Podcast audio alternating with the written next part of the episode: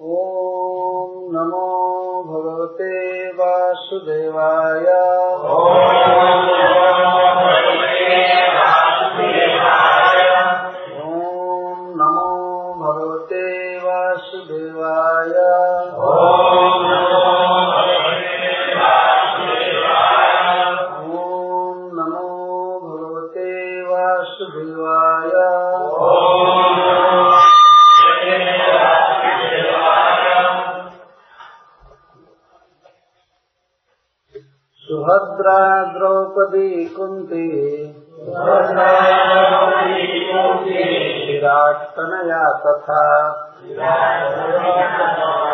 गान्धारी धृतराष्ट्रश्च युयुत्सुर्गौतमो यमौ वृकोदरश्च धौम्यश्च स्त्रियो मत्स्यसुतादयः। न सेहिरे विमुह्यन्तो विरहं साङ्गधन्वनः सत्सङ्गान्मुक्तदुःसङ्गो भातुं नोत्सहते बुधः।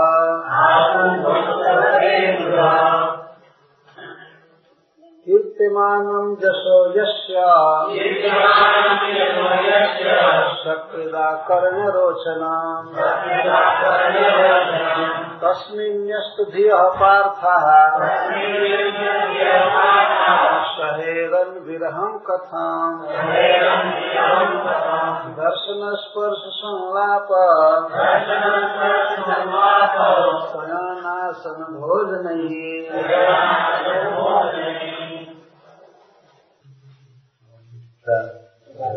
द्रौपदी। द्रौपदी। कुंती। कुंती। विराट तनया। महाराज विराट की पुत्री। उत्तरा। तथा उसके साथी। गांधारी। गांधारी। धृतराष्ट्र महाराज की पत्नी। धृतराष्ट्रश्च। और धृतराष्ट्र महाराज। विजुत्सु महाराज धृतराष्ट्र के पुत्र। वैश्य स्त्री से जन्मे थे। गौतमो। कृपाचार्य। यमौ। जुगल नकुल और सहदेव। वृकोदर भीमसेन। च और धौम्य पांडवों के पुरोहित। धौम्य। च। इसके साथ। ही स्त्रिय। अन्य स्त्रियाँ। मत्स्य सुतादय सत्यवती इत्यादि। अथवा उत्तरा इत्यादि। न न।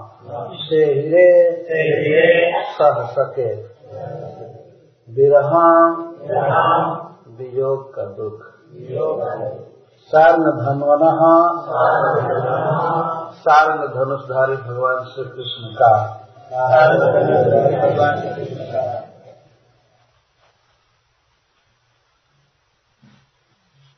सब भगवान की कथा में आए आपका स्वागत है। बहुत प्रसन्नता हुई संगत कृषि को देख कर कल आप कथा कहने के लिए दिनों से क्या हो गया क्यों नहीं आए? श्री भक्तावतार जी, अद्वैत सिंह दास जी, नैनामृत दास दुर्गुल से आए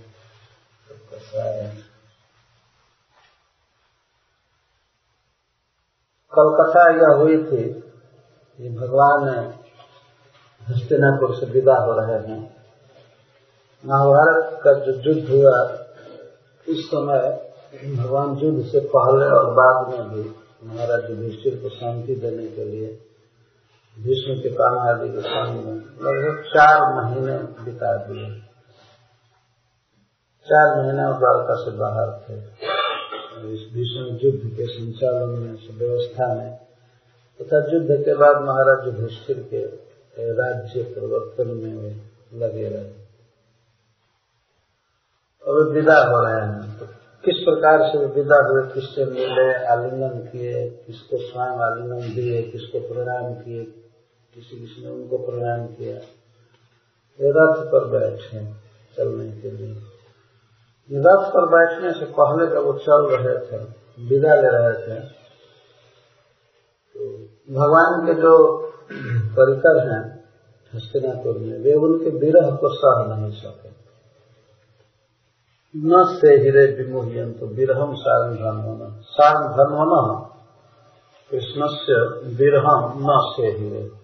नहीं सह सके नहीं सह सके विरह क्या दशा हो गई? तो कहते हैं विमुहियंत विशेषण मोहियंत उससे मूर्छित होने लगे। भगवान चले जाएँगे द्वारका। यह संभावना कर विरह से मूर्छित हो रहे थे जगह कोई कहीं गिर जा रहा था, किसी के दांत लग रहे थे, कोई हा हुताश कर रहा था, इस तरह से। न से यह शब्द जी बोल रहे न सही नहीं सह सके।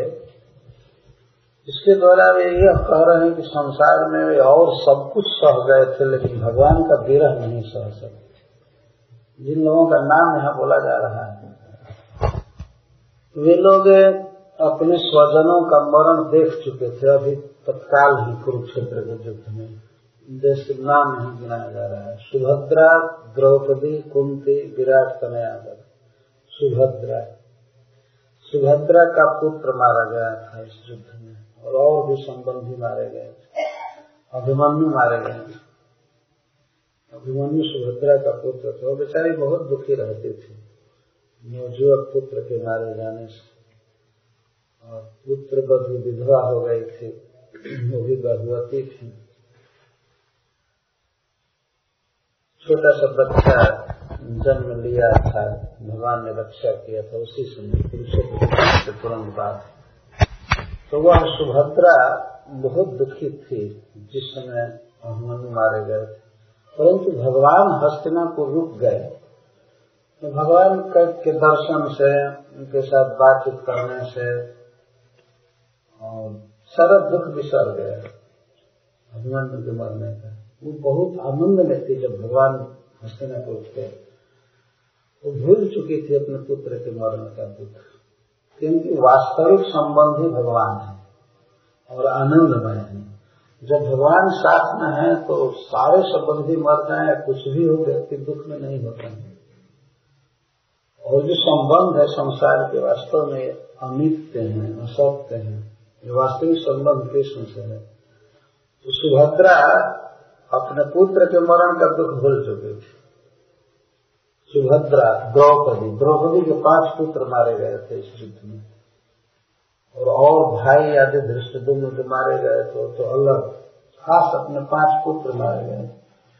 वह पहले बहुत दुखी थे, परंतु भगवान के संग से दुख भूल चुके थे। कुंती कुंती का पुत्र मारा गया था कौरव इस युद्ध में बेचारे बहुत दुखी रहते थे। अन्य संबंधी मारा गया विराट तनया। और विराट तनया उत्तरा के पति मारे गए थे। मारे गए थे। तो वह भी बहुत दुखी थी। और इसके साथ साथ गंधारी गंधारी अपने सौ पुत्रों को खोई थी इस युद्ध में। सौ पुत्र मारे गए थे दुर्योधन प्रधान। परंतु वह भी दुख भूल चुके थे अपने पुत्रों के मरण में। भगवान आनंद घन हस्तिनापुर में रहते थे। तो उनके रहने मात्र से वह दुख सब भूल चुके थे। धृतराष्ट्र धृतराष्ट्र महाराज, जिनके सारे संबंधी युद्ध में मारे गए थे और सौ पुत्र मारे गए थे सब दुख भूल गए थे। ये लोग अपने पुत्रों के अपने पतियों के, अपने भाई के और संबंधियों के मरण के दुख को सह लिए थे। परंतु सारे धनवन विरहम न सही रहे। परंतु कृष्ण के विरह को नहीं सह सके। अद्भुत बात को सुख गोस्वामी जी कहते हैं, सब कुछ सह लिए थे। इतना दुख उनको पहले कभी नहीं हुआ, जितना भगवान के विरह में दुख होने लगा। कैसे रहेंगे इनको देखे बिना, इनसे बात किए बिना? जैसे मछली को जल प्रिय है, जल के बिना मछली जी नहीं सकती है, वैसे ही भगवान के जो परिकर होते हैं, वे भगवान के बिना जी नहीं सकते। उनका स्वभाव होता अपने बंधुओं के मरण का दुख वे सह लिए, लेकिन भगवान के विरह का भी दुख नहीं सह पाए भगवान तो कुछ काल के लिए हस्तनापुर से जा रहे थे, द्वारका, फिर आने वाले थे, लेकिन उतने ही वियोग को नहीं सह पाए। भगवान के परिकरों का यह स्वभाव होता है ब्रज में तो गोपियाँ पलकों का गिरना भी सह नहीं सकती। भगवान के दर्शन के सुख में बाधा देने। आँखों की पलक का निक्षेप भी उन्हें नरमाहित करता दुखी हो जाती और आँखों पर पलक बनाने वाले ब्रह्मा जी को लाखों गाली देती थी।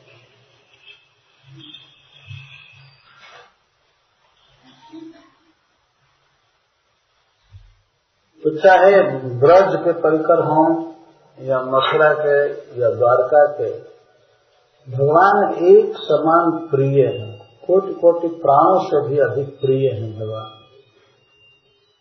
इस प्रकार जी कहते हैं कि वे भगवान के विरह को नहीं सह सके।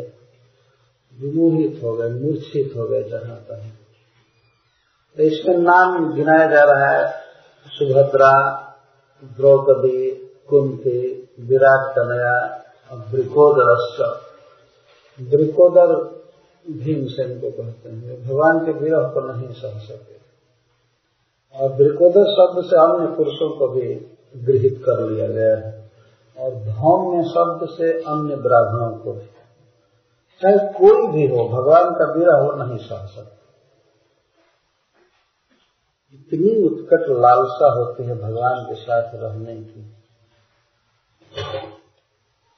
मैं इस पर विचार कर रहा था कि अपने स्वजनों के इस मरण के दुख को वे सह लिए थे, लेकिन भगवान के विरह के दुख को नहीं सह पाए। मूर्छित हो गए जहाँ कहीं स्त्रियों मत्स्य सुता दया और स्त्रियाँ जैसे मत्स्य सुताया तो मत्स्य सुता के दो अर्थ होते हैं। एक तो मत्स्य से जन्मी हुई सत्यवती और दूसरा मत्स्य सुता का अर्थ उत्तरा भी है। ये प्रश्न होगा कि उत्तरा को दो बार क्यों कह रहे हैं? इसके इसका कारण है कि भगवान ने उसके गर्भ की रक्षा किया था तो उसका अतिशय स्नेह उमल रहा था कृष्ण के प्रति, इसलिए वो अधिक मूर्छित थी। अतः दो बार उसको कहा जा सकता है। मत्स्य सुता मत्स्य देश की थी।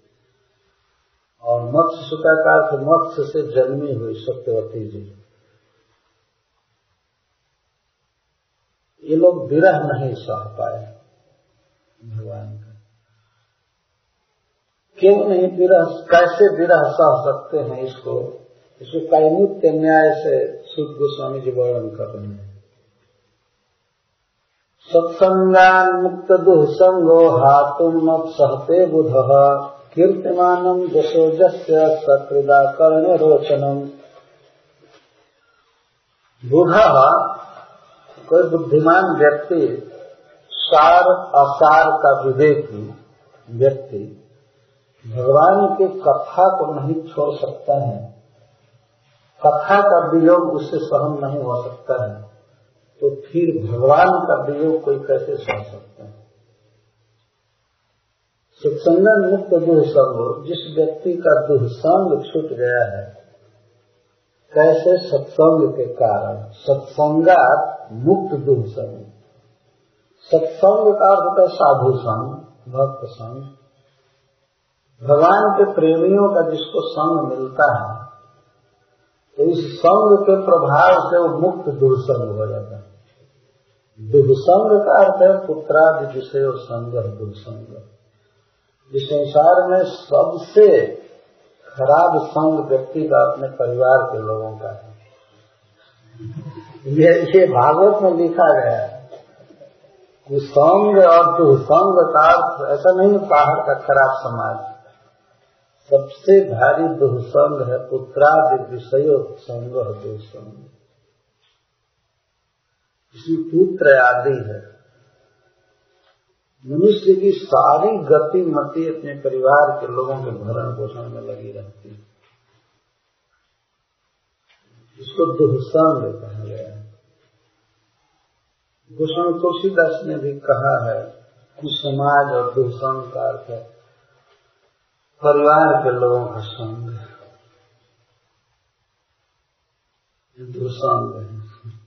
वैसे जिनका परिवार वैष्णव हो गया है, भक्त हो गया उनके लिए यह अपवाद है। लेकिन वास्तव में देखा जाए, जब जिस परिवार में लोग भक्त न हो, पुत्र भक्त न हो, स्त्री भक्त न हो और कोई न हो तो ये सबसे भारी खराब समाज है और जिसमें बाध्य होकर के व्यक्ति को रहना पड़ता है।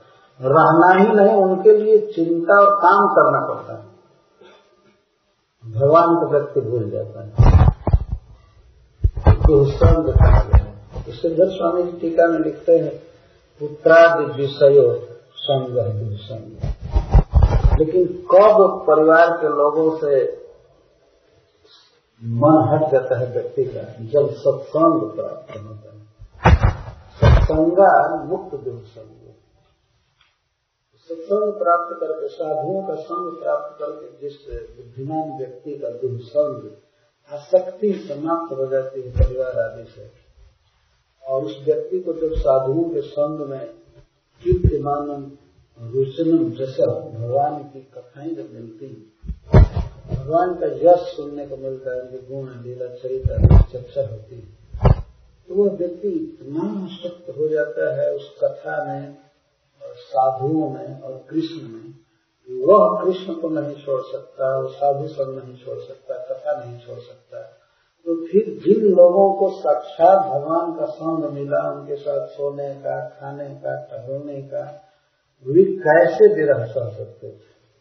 जब कथा सुन करके कृष्ण को नहीं छोड़ सकता है कोई व्यक्ति, साधु संग नहीं छोड़ सकता, कथा नहीं छोड़ सकता तो भगवान का संग पा करके कोई कैसे फिर जो कथा में इतनी इतना आकर्षण है भक्तों में उसको नहीं छोड़ सकता। कैसे भगवान को सोचना इसी को, इसको कैमूर्त न्याय कहते हैं संस्कृत में। उत्तर किम उत्तर का तो फिर क्या कहना है? जैसे मान लीजिए कोई व्यक्ति यदि सौ किलो उठाने की शक्ति रखता है तो उसको अगर कैमूर्त न्याय से कहना होगा तो कहेंगे अरे वो तो सौ किलो उठा लेता है, फिर दो किलो उठाने में कहना ही क्या? है उसको कठिन न्याय ठीक होता जब भगवान के कथा मात्र को सुनने वाला व्यक्ति, वो भी सकृत आकरण है। एक बार सुन करके और साधुओं का संग और भगवान का संग नहीं छोड़ सकता, कथा नहीं छोड़ सकता तो फिर सत्य असत्य को समझ रहा है।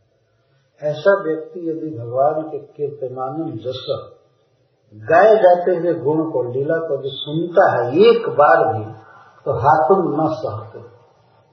हाथुम न उत्साहते। छोड़ने का संकल्प भी नहीं करता करता क्या नहीं छोड़ने का? कृष्ण को नहीं छोड़ने का।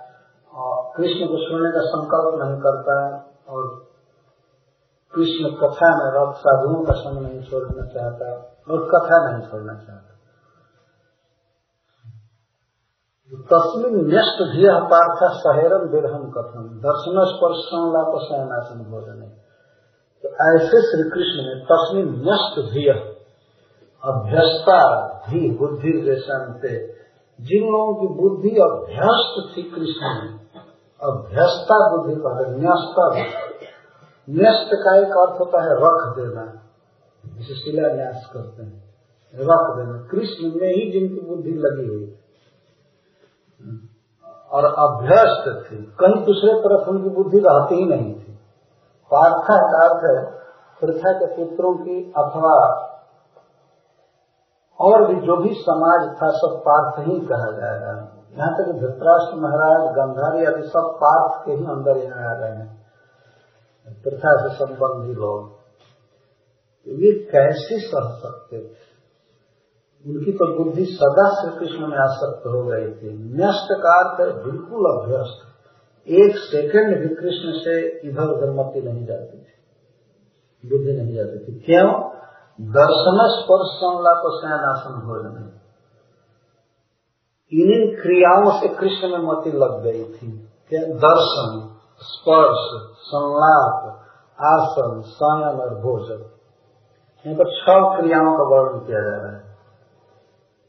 जो श्री कृष्ण का दर्शन करते थे डायरेक्ट साथ में बैठ करके या थोड़ी दूर पर हो श्री कृष्ण को जो डायरेक्ट देखते थे तो देखते, देखने के कारण कृष्ण में और मति फंस गई थी, और आसक्त हो गए ध्यान रखना चाहिए इन छह क्रियाओं करने से व्यक्ति की आसक्ति जैसा सम करता है, वैसी हो जाती है। दर्शन स्पर्श संलाप जिसके, जिसका, जिसको हम देखते हैं, उसमें आसक्ति बढ़ती है। नहीं देखने पर आसक्ति चले जाती है। Out of sight out of mind इस साइट से आउट होने पर माइंड से भी आउट हो जाता है। श्री कृष्ण को देखते थे उनकी आसक्ति बढ़ती जा रही थी बढ़ती जा रही थी। इस संसार में भी हम लोग देखते हैं तभी तो आसक्ति बढ़ती है। रात दिन परिवार के लोगों के साथ रह रहे हैं देख रहे हैं उन्हीं के साथ सोना खाना पीना संवाद वार्ता होती रहती इसीलिए सारी क्रियाएँ तो संसार के लोगों के साथ होती हैं तो बुद्धि क्या कृष्ण में जाएगी। पार्थों का तो अलग हिसाब था। दर्शन स्पर्श संलाप शयन आसन भोजन। वो बैठते थे कृष्ण के साथ, बातचीत करते थे कृष्ण के साथ, शयन करते थे कृष्ण के साथ, भोजन कृष्ण के साथ, दर्शन, स्पर्श मिलता था कृष्ण के चरण बिंद का या भुजाओं का, आलिंगन आदि में। क्यों नहीं उनकी बुद्धि अभ्यस्त हो जाएगी कृष्ण में? तो इस तरह से बारंबार श्री कृष्ण के दर्शन, स्पर्श, संलाप, शयन, आसन, भोजन के द्वारा जिनकी बुद्धि कृष्ण में पूर्णतः आसक्त थी, वे कैसे कृष्ण के विरह को सह सकते थे? जबकि कृष्ण की कथा मात्र को सुनने वाला व्यक्ति कृष्ण को नहीं छोड़ सकता है। कथा सुनने मात्र से उसकी बुद्धि लग जाती है कृष्ण में। कृष्ण का त्याग नहीं कर सकता। तो फिर ये हस्तिनापुर के लोग कैसे कृष्ण का विरह सह सकते लगता है जैसे प्रश्न कर रहे हैं। आप ही बताइए ना, कैसे सह सकते थे? सहेरन विरहम कथम। कथम विरहम सहेरन, कैसे सह सकते थे? केवल कृष्ण कथा सुनने वाला व्यक्ति कृष्ण में आसक्त होकर के उनका विरह नहीं सह सकता। तो कृष्ण को जो छू रहा है डायरेक्ट कृष्ण के साथ बैठकर भोजन कर रहा है, कृष्ण के साथ सो रहा है, वार्ता कर रहा है, बैठता है साथ वो कैसे कृष्ण को छोड़ सकता है? तस्मिन न्यस्त धिय पार्था सहेरम विरहम कथम दर्शन स्पर्श संलाप शयनासन भोजन हम लोगों को सीखना चाहिए कि ये छह क्रियाएँ जो करनी है तो ये साधुओं के साथ ही करना चाहिए। सोना है तो उन्हीं के साथ सोना चाहिए। विविध वेद पर उन्हीं के साथ सोना चाहिए। उन्हीं के साथ बैठना, उन्हीं के साथ खाना, उनके साथ बातचीत करना। और बहिर्मुख लोगों के साथ बैठना भी नहीं चाहिए। उन पर देखना भी नहीं चाहिए। उनको छूना भी नहीं चाहिए। भोजन नहीं करना, सहन नहीं करना। जिसके साथ आदमी खाएगा, जिसके साथ बैठेगा, जिसको छुएगा, जिसको देखेगा, जिसके साथ सहन करेगा, उसी में आसक्ति होती जाती है।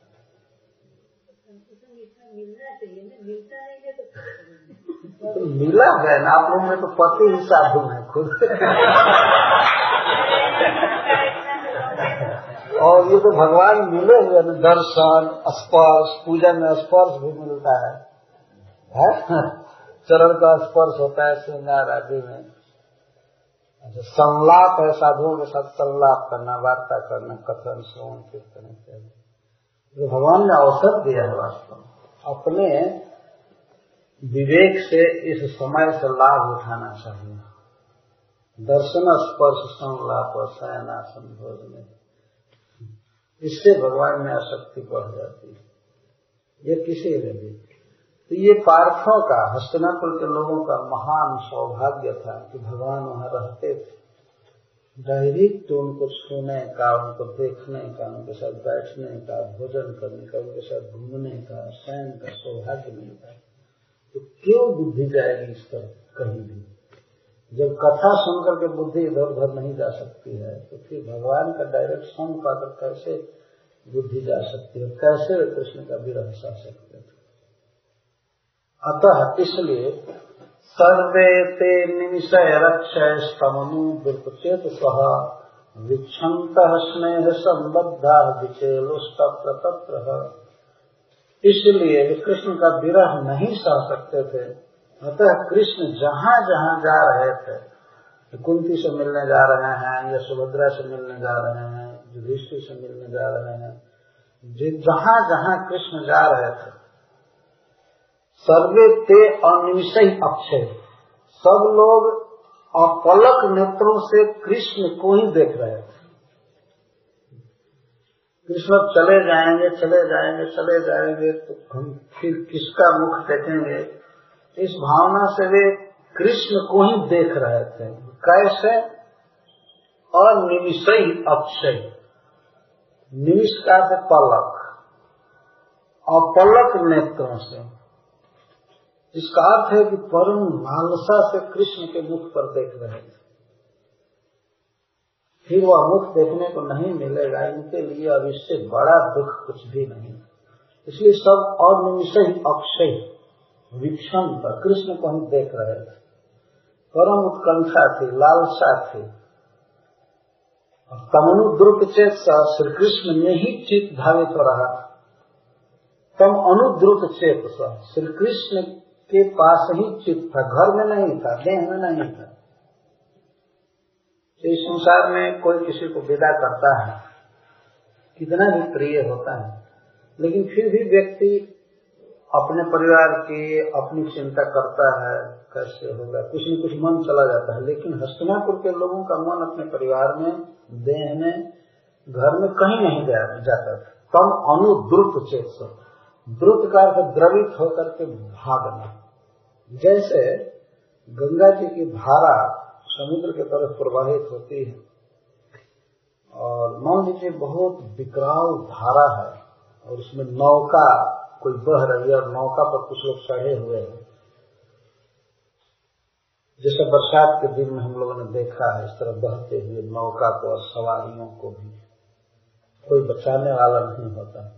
तो धारा के वेग से नौका बहती जाती है। तो जो नौका पर सवार होते हैं, वे भी नौका को बचा नहीं पाएँगे।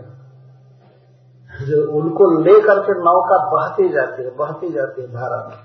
और तट पर रहने वाले लोग कितना भी हाहाकार करें बचाओ बचाओ लेकिन बचा नहीं सकते भगवान के प्रति, जब भगवान के भक्तों का, परिकरों का चित्त भावित होता है तो इस तरह से भावित होता है। उनका बस नहीं चलता है वो अपने आप को रोक लें। कृष्ण से अपने मन को हटा लें, और दूसरा भी नहीं रोक सकता है।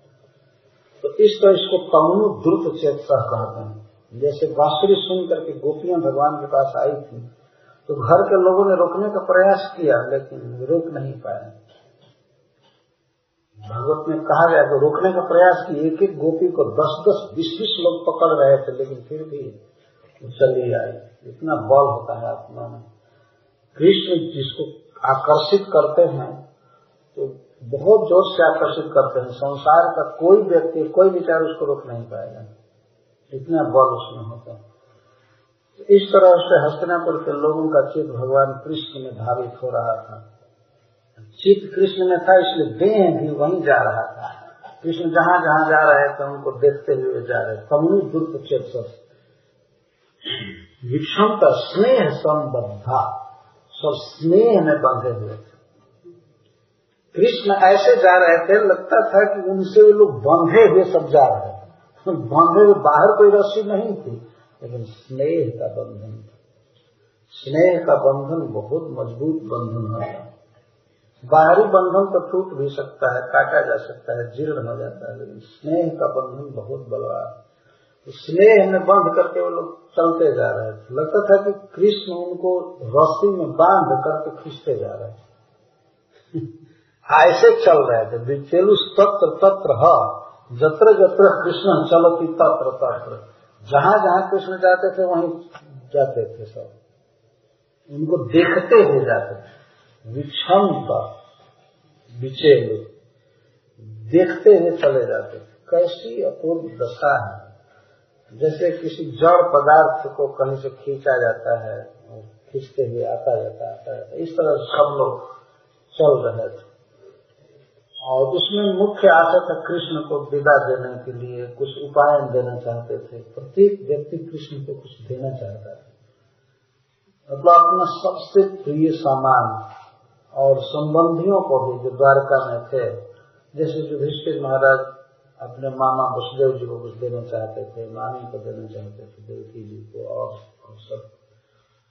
तो सब लोग कृष्ण को विदा दे रहे थे। ये लेते जाइए, यह लेते जाइए, यह लेते जाइए। तो उपायन देने में और दर्शन के सुख से सब लोग उनके पीछे पीछे चल रहे थे। उस समय यात्रा के मंगल के लिए बाजे बजाए जा रहे हैं। तो शिलशुद्ध गोस्वामी दस प्रकार के बाजा का वर्णन कर रहे मृदंग शंख भेद्यष्ट परमानक गोमुखा धुंधुरियानक घंटा नेदुर वय समम। ये दस प्रकार के हम बाजे गिनाए गए भगवान के विदाई के समय बाजे बज रहे हैं। यद्यपि यह दुख है, कृष्ण का विरह बहुत भारी दुख है, परंतु आपने देखा कि युधिष्ठिर महाराज का नाम नहीं आया है। वे विरह की अनुभूति नहीं कर रहे थे श्री कृष्ण को विदा देने में और उनकी यात्रा सफल हो, इस चिंता में वे थे इसलिए विरह का अनुभव उतना नहीं कर पा रहे थे बाद में वे विरह में डूब जाएँगे। अभी तो वे कृष्ण को यह देना यह देना, ऐसे उनके साथ इसको भेजना है सत्य की और अर्जुन को भेजना है, ऐसे वो सोच रहे थे। एक औषधि सेना भी नियुक्त करेंगे। ऐसा इस अध्याय का अनुभव महाराज देश से ये सोच रहे थे कि इस कुरुक्षेत्र के युद्ध में बहुत से राजा मारे गए हैं, उनके संबंधी मारे गए हैं। हो सकता है कि पथ में कोई कृष्ण पर आक्रमण करे। भगवान है कृष्ण, परम शक्तिशाली, फिर भी स्नेह था कि दृष्टि महाराज का। वो सोचते थे कृष्ण पर कोई आक्रमण कर सकता है, पथ में कोई हानि हो सकती है। इसलिए वे अर्जुन को नियुक्त किए बॉडी गार्ड के रूप में, कृष्ण की रक्षा करने के लिए। सत्य की इसके साथ एक औक्षणी सेना भी है, पूरे द्वारका पहुँचाने के लिए भगवान। को शुद्ध गोस्वामी कहते हैं, स्नेह प्रायुक्त चतुर्णी स्नेह से। सब व्यर्थ था वास्तव में भगवान के लिए क्या सेना देना और कुछ भी करना, उनके भावों के निक्षेप मात्र से विश्व का प्रलय हो सकता है। लेकिन फिर भी जो युधिष्ठिर महाराज ने से एक औषामी सेना आपने देखा है, यहाँ पर अर्जुन और युधिष्ठिर का नाम नहीं आया भीमसेन और नकुल सहदेव का नाम आया तो अर्जुन तो जा ही रहे थे साथ में, इसलिए उनके विरह का कोई प्रश्न नहीं था। अर्जुन प्राय इधर से कृष्ण के साथ जाते थे और उधर से उनके साथ आते थे। उनका संग कृष्ण के साथ ही रहता है और युधिष्ठिर महाराज व्यस्त हैं कृष्ण के विदाई में, इसीलिए अगर वे मूर्छित होकर के गिर जाते तो बहुत काम बिगड़ जाता कौन विदा करता कृष्ण को, कैसे करता इसलिए वे विरह की अनुभूति नहीं कर रहे थे उस समय इसलिए उनका नाम सूर्य नहीं बोले। इस तरह से सब लोग विदा दे रहे थे तो बाजे बजाए जा रहे थे। बहुत सुंदर वादक वादक थे, बजाने वाले। बहुत ट्रेंड और उस अवसर पर कौन कौन बाजे बजाए रहे, बजाए जा रहे थे? मृदंग, शंख धैर्य मृदंग, शंख और सहनाई ये तीन बारे पहले बताया जा रहा शंख की ध्वनि से मंगल होता है। विदाई इसमें शंख बजाया है। मृदांग। एक ही मृदंग नहीं, अनेक मृदंग बजाए जा रहे थे, अनेक शंख बजाए जा रहे थे, अनेक भेरियाँ सहनाइया। पणवा नक गोमुख। पड़ो एक प्रकार का वह भी ढोलक। आनक। आनक कहते हैं नगाड़ा। पड़वा नक गोमुखा। और आनक नगाड़ा कहते हैं, गोमुख। गाय के मुख के आकार का एक बाजा होता है। बजाया जाता है। हम लोग देखे हैं वृंदावन कंपनी लोग बजाते हैं।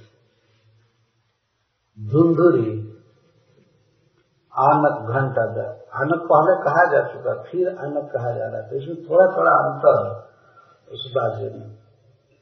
घंटा और दुंद भी ये दस प्रकार के बाजे बजाए जा रहे हैं। भगवान के यात्रा मंडल के लिए। इस प्रकार से जब बाजे बजाए जा रहे थे तो बाजों की आवाज़ को सुनकर के हस्तिनापुर की सारी नारियाँ, पहले से तो उनको पता था कि श्री कृष्ण जाने वाले हैं तो वो बेचारी बहुत दुखी थी, लेकिन अब जब ही ये आवाज़ हुई हस्तिनापुर में, बाजों की तो ये जान गई कि अब कृष्ण निकल रहे हैं।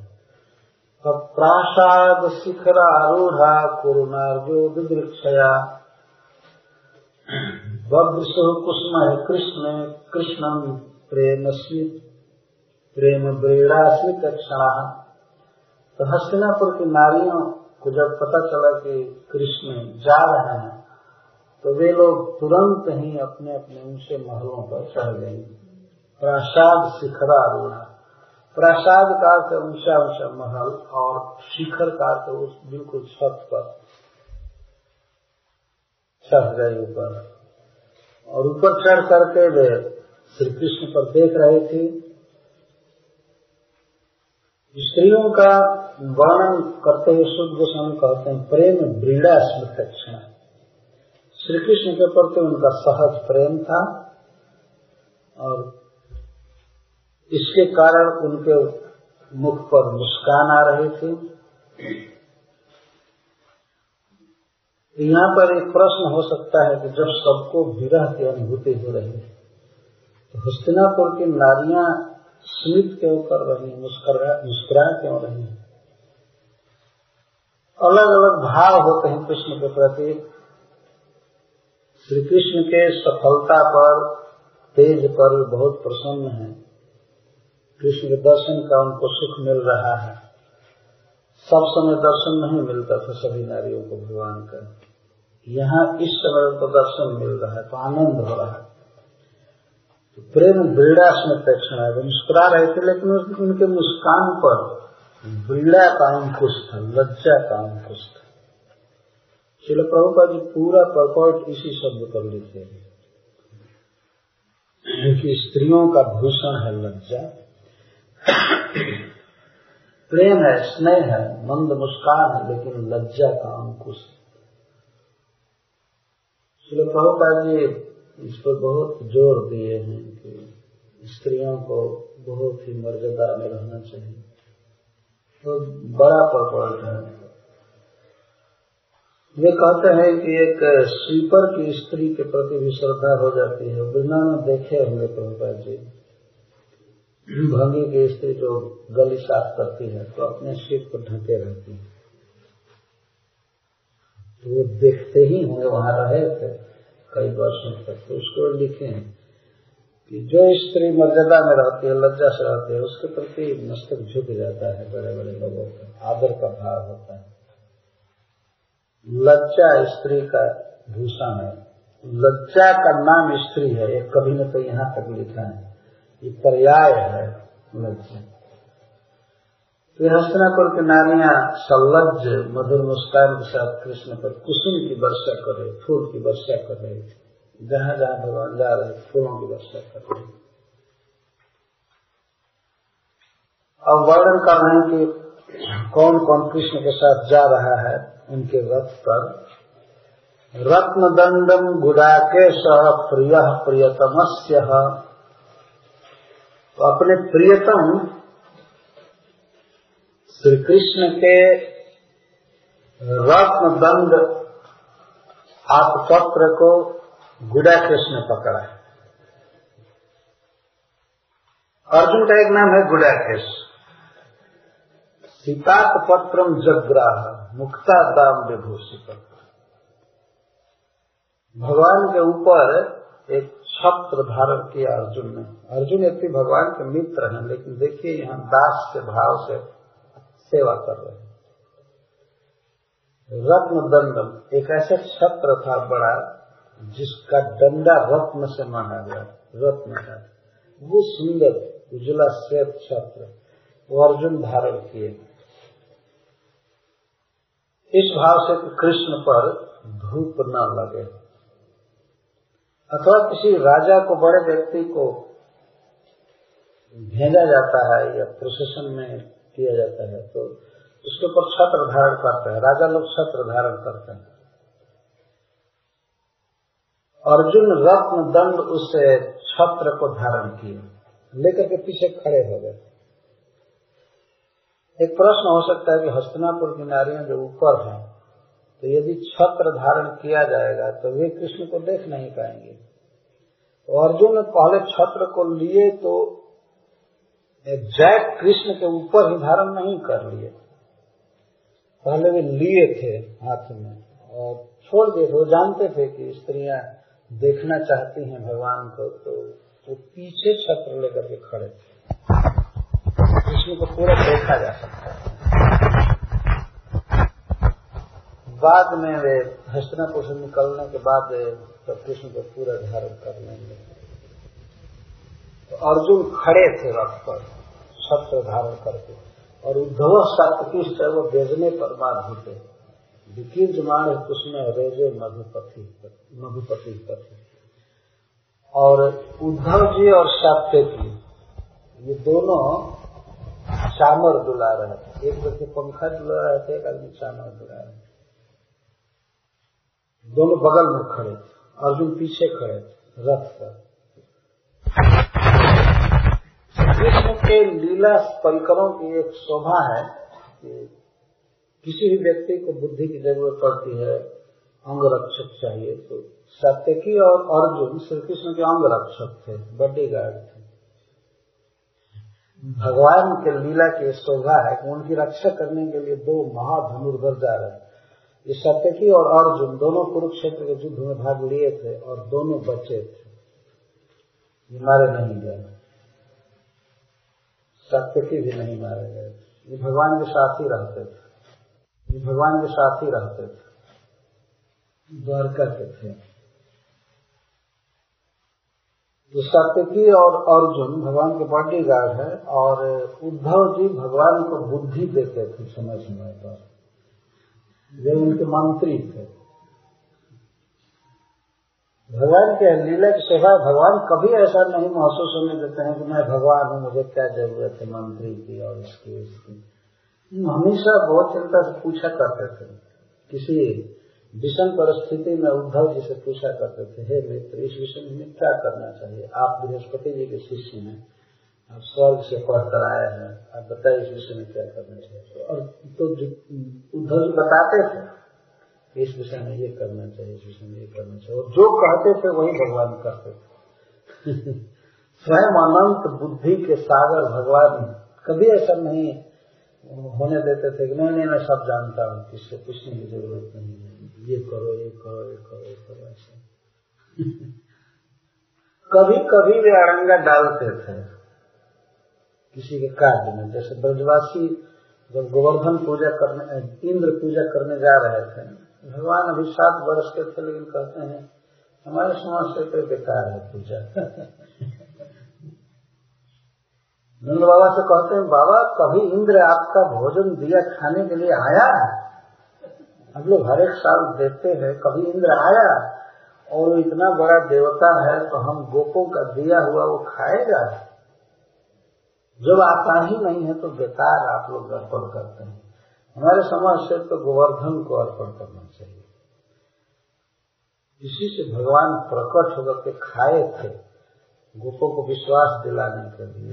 गोवर्धन के रूप में प्रकट होकर के खाने लगे, जो कुछ दिया गया डायरेक्ट और उधर से कृष्ण रूप से कहते देखिए देखिए गिरिराज प्रकट हो गए, खा रहे हैं। इंद्र कभी आया है? देखिए, खा रहे हैं। उधर से ब्रजवासियों के साथ गिरिराज जी को नमस्कार कर रहे हैं भगवान। हम सभी लोग प्रणाम कीजिए प्रणाम कीजिए। ये ब्रज के रक्षक। तो वहाँ ब्रज लीला में देखा गया है कि भगवान ने सबको शांत किए हैं। लेकिन द्वारका लीला में बड़े मर्यादा में रहते हैं। देवताओं का बहुत आदर करते हैं। ब्रज लीला में तो ब्रह्मा को भी चकित कर दिए। इंद्र को फेर में डाल दिए। और कई कई इंद्र आकर के चरण में गिर रहे हैं, मुझसे गलती हो गई, ब्रह्मा भी चरण में गिर रहे हैं। वहाँ भगवान मर्यादा में नहीं रहते हैं वहाँ पूर्ण भगवत्ता के आवेश में रहते हैं। इति माधुर्य से मंडित भगवत्ता है, लेकिन ब्रज में भगवत्ता दिखाते रहते हैं। और द्वारका में बहुत शिष्ट है। एक मनुष्य के रूप में भगवान लीला करते हैं। तो मनुष्य को बॉडी गार्ड चाहिए, मनुष्य को बुद्धि देने वाला मंत्री चाहिए, मनुष्य को पत्नी चाहिए, बच्चा चाहिए घर द्वार चाहिए, किसी से झगड़ा हो रहा है, किसी से प्रेम हो रहा है। यही तो संसार है। तो भगवान इस प्रकार की लीला करते थे। तो ये तीन है भगवान के परिकर, उनके साथ, उनके रथ पर जा रहे हैं। अर्जुन उद्धव और सत्य की। तो अर्जुन छत्र पकड़े हैं और उद्धव और सत्य की पंखा डुला रहे हैं चावल डुला रहे हैं। जहाँ जहाँ भगवान जा रहे हैं हस्तिनापुर में तो वहाँ वहाँ ब्राह्मणों के आशीर्वाद सुनाई पड़ रहे हैं। अश्रुयंता सत्या सत्या तत्र तत्र द्विजेरिता नाम रूपानुरूप निर्गुण से गुणात्मन। शिव गोस्वामी जी कहते हैं कि जहाँ तहाँ ब्राह्मणों के सत्य आशीर्वाद सुनाई पड़ रहे हैं। ब्राह्मण आशीर्वाद देते हैं। भगवान पर अक्षत छिड़क करके, किसी प्रकार के पुष्प, सुमंगल छिड़क करके और आशीर्वाद देते हैं। सुखी भव, चिरंजीवी भव तो यात्रा निर्विघ्न भवतु। कृष्ण को आशीर्वाद दे रहे हैं। तुम अपने परिवार के साथ सुखी रहो। द्वारका में सुखी रहो, तुम्हारी यात्रा निर्विघ्न पूरी हो। इस प्रकार का आशीर्वाद दे रहे हैं। सत्य आशीर्वाद। वो तो आशीर्वाद देने के पहले ही, सारा आशीर्वाद सत्य है। भगवान चिरंजीवी हैं ही सुख सुख स्वरूप हैं। ही सुखी भव। आनंद घन भगवान को ये कहा जाए कि सुखी भव।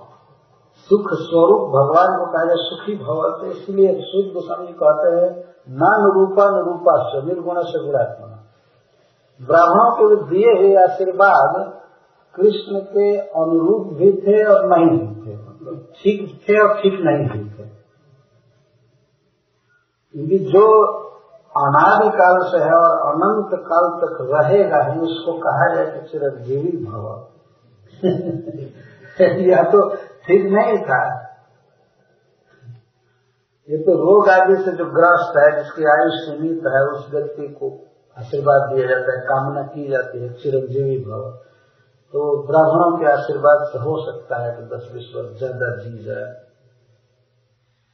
आशीर्वाद का बहुत प्रभाव पड़ता है। इसलिए हमारे भारतवर्ष में तो आशीर्वाद देने में ये इसी शब्द का ज़्यादा प्रयोग किया जाता है, जी चिरंजीवी माता पिता जी आशीर्वाद देते हैं, बच्चों को तो। ज़्यादातर यही आशीर्वाद सुनने को मिलता है। जियो, चिरंजीवी भाव, बहुत काल तक जियो। और किसी को यदि आशीर्वाद दिया जाए तो सबसे पहला आशीर्वाद तो यही होना चाहिए ना तो व्यक्ति अधिक दिन चाहिए और इसके साथ आरोग्य भवत, रोगहीनता रहे वह व्यक्ति स्वस्थ जिए। या नहीं कि रोगी बन करके ही हज़ार वर्ष जीवित रहे। तो वह स्वस्थ रहे, इसके साथ ही साथ धनी भव, समृद्ध भव यशस्वी भव, सुखी भव, ये सब आशीर्वाद दिए जाते तो श्री कृष्ण के सारे आशीर्वाद दिए जा रहे हैं ब्राह्मणों के द्वारा। ये ब्राह्मण बेचारे स्नेह में हैं, जानते हैं कृष्ण एक जादव हैं, और जा रहा है, हम लोगों के संबंधी हैं, इनको आशीर्वाद देना ब्राह्मणों के सत्य आशीर्वाद विफल नहीं हो सकते श्रीमद भागवत में कई बार बात कही गई है कि जो ब्राह्मण सत्यशील हैं, भगवान के भक्त हैं, सदाचार का पालन करते हैं, वेद शास्त्र विद्याता है, उनका दिया हुआ आशीर्वाद कभी विफल नहीं हो सकता कई बार बात कही गई हस्तिनापुर के ब्राह्मण को सब ऐसे ही जो आशीर्वाद दे रहे थे, वो न अनुरूपा, अनुरूपाश्च। ये अनुरूप भी थे और अनुरूप नहीं थे। कभी कभी उनका आशीर्वाद बिल्कुल ठीक लग रहा था और कभी कभी बेढंगा लग रहा था। बेढंगा का कहने का मतलब भगवान के स्वरूप से विरुद्ध लग रहा था। निर्गुण से गुणात्मा क्यों विरुद्ध लग रहा था, उसको कहते निर्गुण से चूँकि भगवान प्रकृति के गुणों से परे है। जहाँ तक प्रकृति के गुण की पहुँच है, वहीं तक किसी को दुख होता है, या मरना है, या स्वास्थ्य बिगड़ता है, या विघ्न पड़ता है। लेकिन भगवान तो प्रकृति के गुणों से परे हैं। अतः उनको कहना कि सुखी भव, चिरंजीवी भव, या निरोगी भव, निरोग भव ऐसा उचित नहीं लग रहा था। लेकिन गुणात्मन भगवान गुणों के नियमता है, समस्त अनंत कल्याण गुणों के समुद्र है तो एक वे मनुष्य अवतार ग्रहण किए हैं, उस समय में अनंत गुण है। जैसे ब्राह्मणों को प्रणाम करना, यह गुण है। मैं क्षत्रिय हूँ, इसलिए ब्राह्मणों का चरण सुना मेरा कर्तव्य है। और मैं अपने घर, अपने गाँव द्वार का निर्विघ्न पहुँच जाऊँगे। ब्राह्मणों से कहते होंगे, आप हमें आशीर्वाद दीजिए, मैं निर्विघ्न पहुँच जाए वे लोग मंत्र पढ़ते होंगे, नृसिंह भगवान का ठीक है। नृसिंह देव की कृपा से तुम चले जाओगे। नमस्ते, नरसिंह वो पढ़ते होंगे मंत्र। तो इसको गुणात्मा कहते हैं, अनंत गुणों के नियामक भगवान है। जितने गुण की कल्पना की जा सकती है, सुशीलता, बदान्यता, या अपनी पत्नी के प्रति स्नेह, बच्चों के प्रति स्नेह, गुरुजनों के प्रति आदर और चिंता, रास्ते में जा रहे तो सोचते कैसे जाएँगे। ब्राह्मणों का आशीर्वाद होना चाहिए, बड़े जनों का आशीर्वाद होना चाहिए हम पर। तो भगवान एक परफेक्ट मनुष्य की लीला करते हैं, जिसको प्रणाम करना है, उसको प्रणाम करते हैं, आशीर्वाद मांगते हैं तो इसको गुणात्मक कहा गया गुणात्मा की दृष्टि से, एक लीला की दृष्टि से भगवान के लिए सारे आशीर्वाद ठीक थे। ऐसा आशीर्वाद उनको मिलना चाहिए। और उनके ब्रह्मत्व को जब देखा जाता है कि प्रकृति से पार वो सब प्रकार के रोग, दुख आदि से शून्य है। वो कंप्लीट सुख स्वरूप है। सब कुछ उनके लिए आशीर्वाद अनुरूप नहीं लग रहे। ऐसे प्रभु के लिए आशीर्वाद अनुरूप नहीं लग रहा। है लेकिन लीला विलासी श्री कृष्ण के लिए बिल्कुल ठीक लग रहे हैं। नान रूपा न रूपाश्च, निर्गुण से गुणात्मा ब्राह्मण लोग आशीर्वाद दे रहे थे कृष्ण को और उनके आशीर्वाद को सुन करके श्री कृष्ण प्रसन्नता व्यक्त कर रहे थे और चल रहे थे उस अवसर पर हस्तिनापुर की नारियों का जो संवाद हुआ है, उसको बड़े विस्तार से गोस्वामी सुना रहे हैं। अन्योन्यमाशित संजल्प उत्तम श्लोक चेतसाम कौरवेन्द्र पुरस्त्रीणाम सर्वश्रुति मनोहर अन्योन्यमासित संजल्प हस्तिनापुर की स्त्रियों में, ज्योति स्त्रियों में परस्पर संवाद होने लगा श्री कृष्ण के विषय में। वे जब भावनों पर चढ़ी हुई थी श्री कृष्ण जहाँ जहाँ जा रहे थे, वे लोग भी एक छत से दूसरे छत पर, एक खिड़की से दूसरे खिड़की में, वो लोग भी चलते जा रहे थे, दोनों तरफ़ से। और फूलों की वर्षा कर रहे थे श्री कृष्ण को देख रहे थे। उनके बीच आपस में कुछ संजल्प होने लगा संजल्प का अर्थ है परस्पर कथन, उपकथन श्री कृष्ण के विषय में। अंजन निवासित संजल्प, उत्तम श्लोक से उनका चित्त उत्तम श्लोक में लगा हुआ था, कृष्ण में लगा हुआ था। और वे लोग आपस में बोलने लगे। उन लोगों का संजल्प इतना सुंदर था, इतना सुंदर था कि साक्षात श्रुतियाँ भी मूर्तिमान होकर के उनका अभिनंदन कर रही थी। श्रुतियाँ भी वहाँ प्रकट हो गए थे ईश्वरी के रूप में। श्रुतियों का तो वेद उपनिषद। उपनिषदों में भगवान की कीर्ति गाई गई है, वेदों में गाई गई है। लेकिन स्त्रियाँ इतनी सुंदर बोल रही थी भगवान के विषय में, इतनी सुंदर कि साक्षात उपनिषदे भी मूर्तिमान होकर के उनका अनुमोदन करने लगे। अथवा सर्वश्रुति मनोहर का वहाँ जितने लोग थे जितने भी ब्राह्मण या युधिष्ठिर महाराज आदि, अर्जुन आदि, जितने भी लोग थे, सबके मन और कान को खींचने वाला हो गया सर्वश्रुति मनोहर। सर्वेशा श्रुति नाम और मनांसी चौहरा। सबके मन और कान को खींच लिया। मतलब सब लोग चुप हो गए। जो बाजे बजाए जा रहे थे बाजे सब बंद हो गए। और लोग बात करना बंद कर दिए। सब लोग स्त्रियों की बात सुनने लगे। इतनी सुंदर बोल रहे थे कृष्ण के विषय में। इसलिए सर्वश्रुति मनोहर, सबके श्रुति और मन हर लिए गए उधर। वो लोग सुनने लगे, क्या बोल रहे हैं? इस अवसर पर शिल प्रभुपा जी प्रपर्ट में कहते हैं कि यद्यपि ऐसा माना जाता है कि स्त्रियों को ज्ञान अधिक नहीं रहता है, लेकिन शास्त्र में कहीं कहीं ऐसा वर्णन आता है कि स्त्रियों ने जो भगवान के विषय में कहा है, वो सर्वश्रेष्ठ जैसे गोपियाँ। गोपियों ने भगवान के विषय में जो गाया गाया है वेणु गीत में या गोपी गीत, बृहद गीत आदि में, वह भागवत का सबसे उत्कृष्ट प्रसंग है। श्री कृष्ण के विषय में क्या बोल रहे हैं? तो श्री कृष्ण का ज्ञान किसी को भी हो सकता है। भगवान का बोध किसी को भी हो सकता है। संजोग चाहे स्त्री पुरुष का भेद नहीं और शिला प्रभुपाद जी अवसर पर कहते हैं कि चाहे स्त्री बोले, चाहे कोई भी व्यक्ति बोले, भले प्राकृत भाषा में बोले, वही वास्तव में महान विषय है। उसे कहना चाहिए, सुनना चाहिए।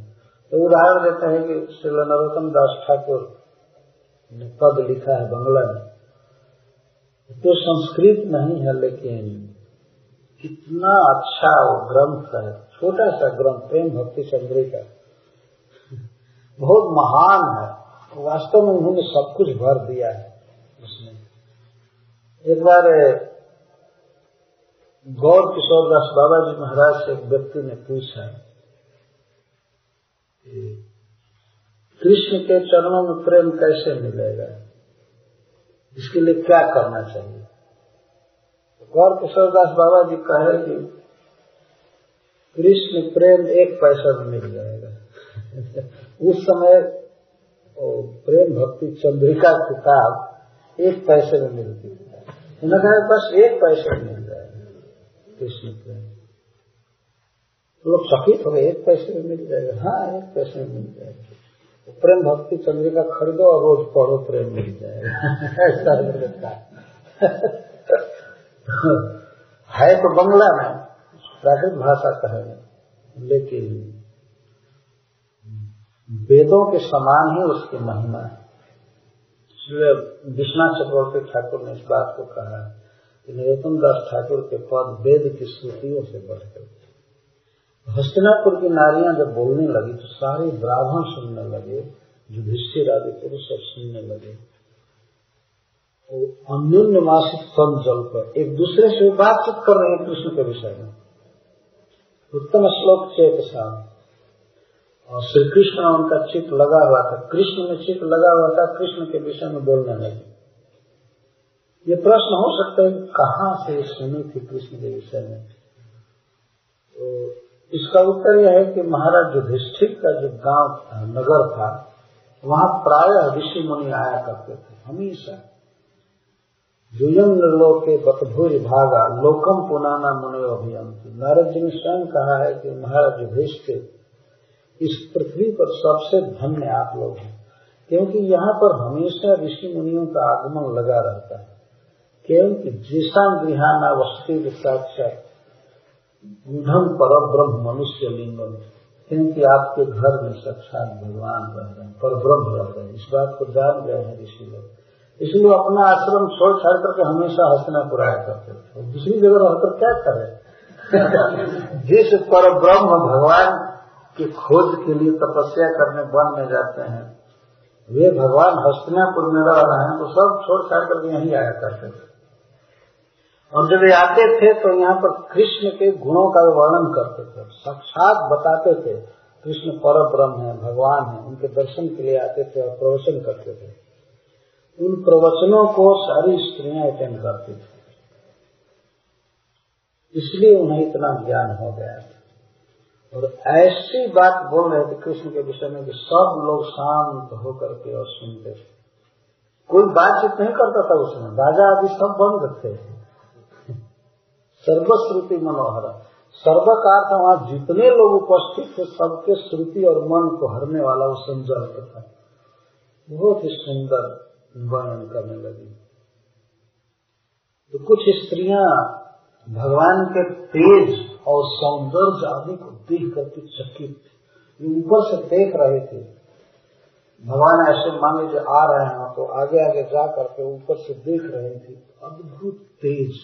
अद्भुत सौंदर्य चकित उनके तेज और सौंदर्य से चकित स्त्रियों को दूसरी स्त्रियाँ समझाते हुए कहती हैं, सवही किलायम पुरुष पुरातनो ययासीद विशेषयात्मनि अग्रे गुणेभ्यो जगदात्मनीश्वरे निमितात्मन निशिशुद्ध शक्तिशु स्त्रिया कहती हैं अरे सत्यों तुम्हें विस्मय नहीं करना चाहिए, तुम्हें आश्चर्य नहीं करना चाहिए, जानती है कौन है? ये साक्षात ईश्वर है, परब्रह्म कि स्त्रियों का कितना ज्ञान है भगवान के विषय में। यह एक आशी अविशेष आत्मनि जो प्रभु सृष्टि के पहले और प्रलय के बाद निष्प्रपंच अवस्था में रहते हैं। जो प्रभु अपने वैकुंठ धाम में विराजते हैं उसमें प्रकृति के गुणों का उनको संग नहीं होता है, जो प्रभु वैकुंठ में रहते हैं, वही ये है। उंगली से दिखा कर कहें सवई खिलायम वही का स्मरण किल का निश्चय ये प्रमाण है साधु सब कहते हैं, ऋषि मुनि कहते हैं और शास्त्रों में लिखा गया है कि जो परब्रह्म है परमात्मा, भगवान अपने धाम में रहते हैं, निष्प्रपंच अवस्था में, वही ये श्री कृष्ण है। सवई आयम, वही ये ये भगवान है सच्चा भगवान की दो अवस्थाएँ हैं रहने की अवस्थान एक तो अप्राकृत जगत में भगवान रहते हैं तो उस समय सृष्टि आदि का कार्य नहीं करते हैं। यहाँ की सृष्टि उस समय सस्पेंड रहती है। उसको प्रलयानंतरम सृष्टि राधव कहते हैं। सृष्टि के पहले और प्रलय के बाद तो यहाँ की स्थिति सब ठप हो जाती है। गीता में भगवान ने कहा, भूतवा भूतवा प्रलय जैसे हम लोगों का रोज का अनुभव है रात के समय ऑफ़िस बंद हो जाता है। काम धंधा बंद हो जाता है। जो व्यक्ति ऑफ़िस में काम कर रहा है, उसकी वो अवस्था समाप्त हो जाती है। अब वो रात्रि में उसकी दूसरी अवस्था होती है अपने परिवार के साथ रहता है, काम करता जो भी कर तो भगवान ने प्रलय के बाद इस प्रकृति के संपर्क से शून्य हो जाते हैं, अपने धाम में लीला करते रहते हैं, सब समय। निष्प्रपंच अवस्था और जब प्रकृति के गुणों को स्वीकार करके विश्व सृष्टि करते हैं, पालन करते हैं अंतर्गामी बनकर सब में निवास करते हैं, इस संसार का संचालन इसको सब प्रपंच अवस्था कहते हैं। तो एक समय ऐसा आता है, बीच बीच में आ जाता है, जबकि वे सृष्टि का काम छोड़ देते हैं और विषयन करते हैं काल समुद्र में अथवा उससे भी परे अपने दिव्य धाम वैकुंठ में रहते हैं, लीला करते हैं। तो हस्तिनापुर की नारियाँ कहती हैं कि जिस समय सारे जीव सुप्त हो जाते हैं, लीन हो जाते हैं ईश्वर में, उस समय ये पुरुष रहते हैं, निष्प्रपंच अवस्था में अपने ध्यान में। तो वही ये श्री कृष्ण वही परमात्मा भगवान श्री कृष्ण कितना उज्जवल, शुद्ध ज्ञान है इन स्त्रियों को भगवान के विषय आजकल के कुछ ऐसे बोका लोग हैं जिनको कहा कि कृष्ण भगवान है तो वह नहीं नहीं हम नहीं मानते। वास्तव में दुर्भाग्यवश उनको जानकारी नहीं मिली है कि कृष्ण भगवान। कृष्ण वहाँ विद्यमान थे। कुरुक्षेत्र के युद्ध में भाग लिए थे, हस्तनापुर की गलियों में चल रहे हैं, रथ पर उनको डायरेक्ट देख करके स्त्री कहते हैं कि यही भगवान है, यही पर ब्रह्म परमात्मा है, जिनका वेदों में वर्णन किया गया है। हमारा अक्षय भाग्य है कि हम इनका दर्शन कर रहे हैं। इस तरह का ज्ञान क्लियर मिलना अन्यत्र दुर्लभ है। भागवत में ही इस तरह का ज्ञान मिलता है। हस्तिनापुर की नारियों का यह उद्गार बहुत महत्वपूर्ण है। वे कहते हैं कि जब सारे जीव ईश्वर में लीन हो जाते हैं तो इसका अर्थ यह समझना चाहिए कि जीवोपाधि की लीनता को ही जीव का ब्रह्म में लीन होना कह रही है। जीव चिन्मय है, अतः चिन्मय वस्तु कभी लीन नहीं हो सकती है कहीं। लय नहीं होता है इसका। जो लोग ऐसा सोचते हैं कि हम एक दिन भगवान में मिल जाएँगे कभी नहीं मिलेंगे। सिद्धांत है कि जीव ब्रह्म में मिल नहीं सकता है। मतलब विलीन नहीं हो जाए उनके साथ रहेगा। ऐसा नहीं है कि जीव का जीवन तो खत्म हो जाता है, भगवान मिल जाता है, ऐसा नहीं है।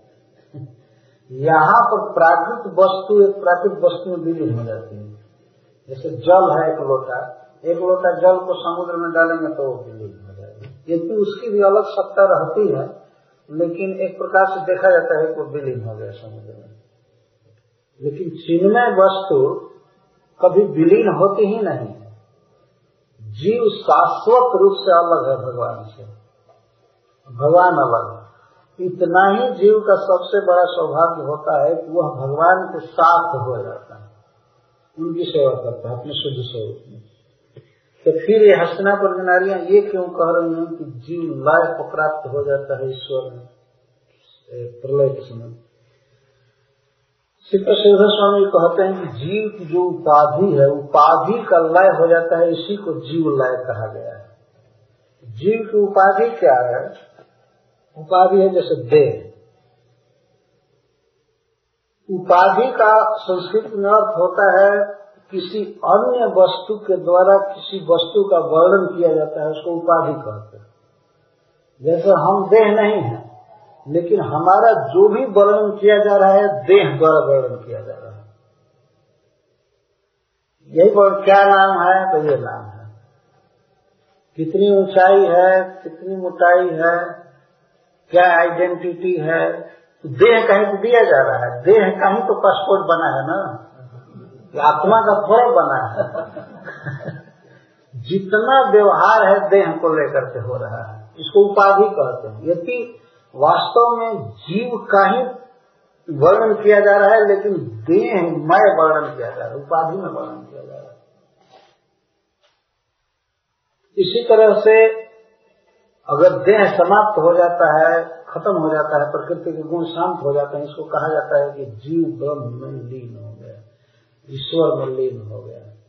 तो जीव का जो कर्म बंधन था, समाप्त हो गया, उसके जीव का देह सब समाप्त हो गया।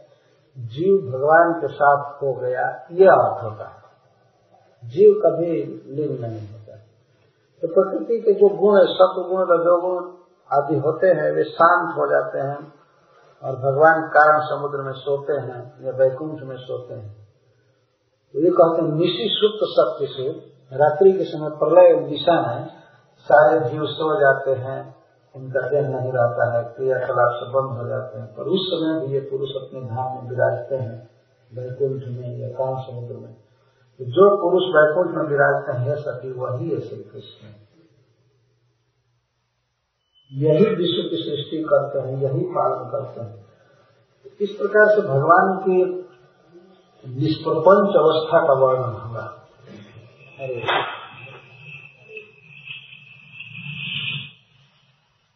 और अब दूसरे श्लोक में भगवान के सब पंच अवस्था का वर्णन कर रहे हैं। सएव भूयो निज विरज चोदिताम स्वजीव मायाम प्रकृति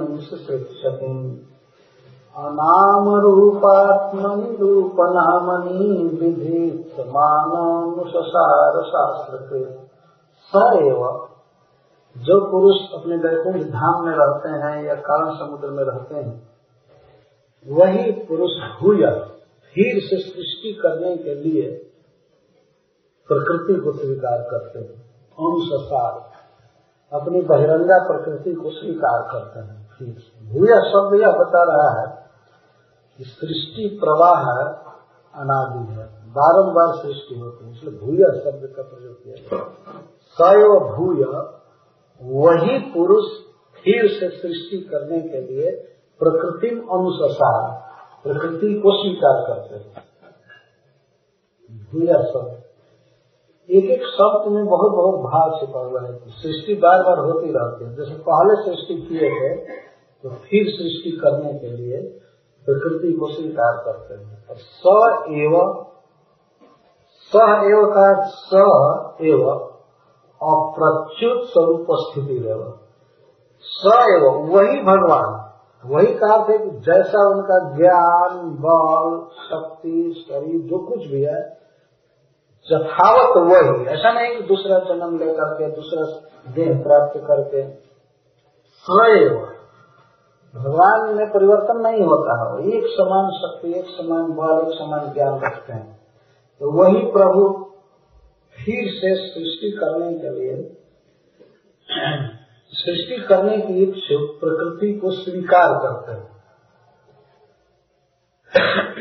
कैसी प्रकृति को स्वीकार करते हैं? क्षति। जो सृष्टि करना चाहती है।